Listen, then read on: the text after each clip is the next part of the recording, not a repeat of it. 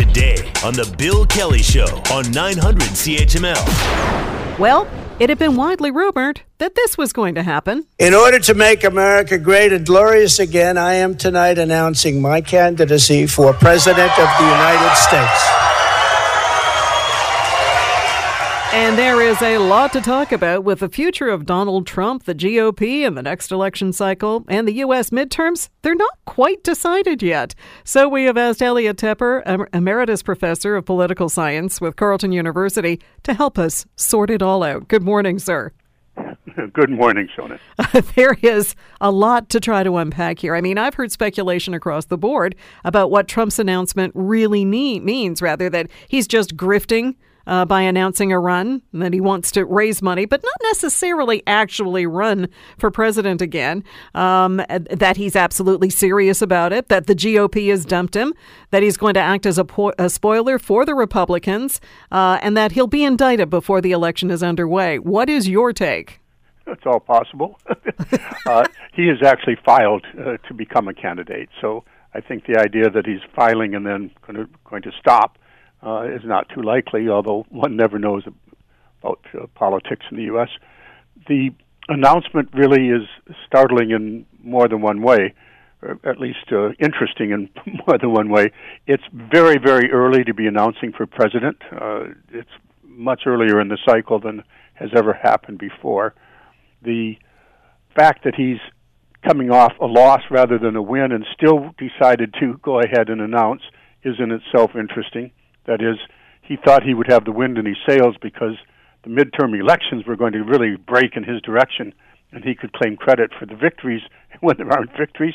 Uh, so that uh, he's decided to go ahead anyway. I think on this very show, two weeks ago, maybe three weeks ago, uh, we discussed why would he do it, and I suggested at that time, and would repeat today. There's two good, solid reasons for it. First of all, to scare off potential competitors uh, and to throw down the gauntlet to those who might go ahead anyway and try to take on this uh, this powerful leader of the party. The, uh, challengers were gathering. Even then, Ron DeSantis was doing well. There are others who are saying we're going to run against you.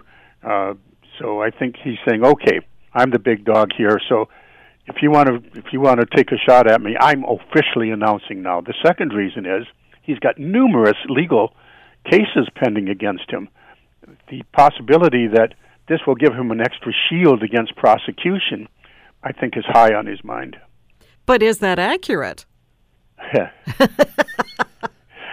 it, it does create an extra conundrum for those who now want to go after an official candidate for president as opposed to an ex president. Uh, just citing somebody in the, in the media here, no former president has been charged with a crime in U.S. history. And so this is, uh, it would be extraordinary to go ahead, but they might. In the case of the Department of Justice, there are, are two or three possible cases pending. Of course, they haven't announced any of them as yet, but uh, Mar-a-Lago is certainly a possibility. Something coming out of the assault on the U.S. Capitol where he may be charged with insurrection. Uh, that's also possible. Now the pressure is on to say to the Department of Justice, you have to appoint a special counsel because, after all, you're the political appointee of the sitting president, and now you've got an opponent running against him, so you can't be involved Department of Justice. And that would kick the can down the road very nicely for Mr. Trump. Um, perhaps he could string it out enough to actually become president, and all those charges would go away. So he's got a lot riding on on entering the race now. Uh, the question is, how is it going to be received, uh, received by the party and by the public? Why do I have a feeling that a lot of people in the GOP were drinking a lot of Pepto Bismol after the announcement? Yes. Um, the Murdoch empire, the publishing empire, among others, have clearly turned against Donald Trump. They control all kinds of uh, outlets, including Fox News, including uh, a, a tabloid in New York, but also the very august Wall Street Journal. The Wall Street Journal has just come out and called Mr. Trump a loser, and some other very colorful language, a Trumpty Dumpty, and so forth.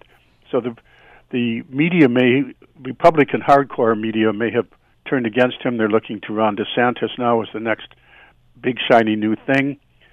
Uh, the uh, Georgia race is still in, up in the air with Herschel Walker, who did get named in this announcement, the only direct campaign intervention uh, in this announcement. Herschel Walker may not even want Donald Trump to come and campaign with him because, you know, you get into Georgia and politics, and you there's very high stakes, and this could be a, a drag on the ticket. So there's a lot going on here, but I, I've been very struck by how the other media, kind of the left center media, has been handling this, or the regular media or media mainstream, saying, look, uh, and I'll pass this on, you can't count out Donald Trump. We've counted him out over and over again, and he just keeps coming back. Uh, call him Teflon Don. Uh, nothing seems to catch up with him, no matter what, even an insurrection, uh, the Me Too movement, etc. Uh, and then 10 minutes later, more or less, after he announces, they're saying, oh, that was so dull, low energy. So they continue to underestimate the potential, potential that he has to mobilize the Republican base, to electrify it based on teleprompter Trump.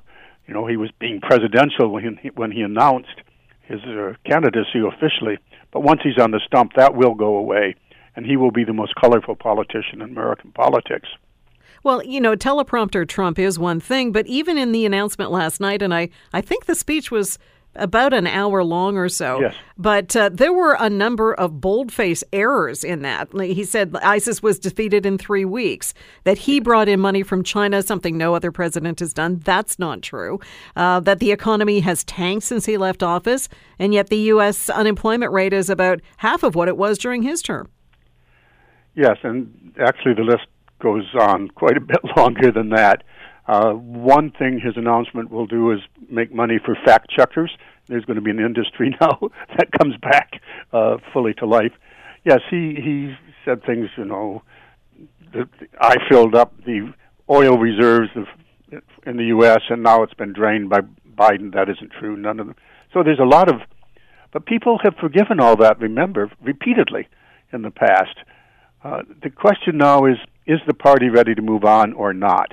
And the losses because of his uh, personal choices on candidates, the losses that the Republican Party just just uh, suffered, keeping in mind that the victories, he went on and saying, "What do you mean losses?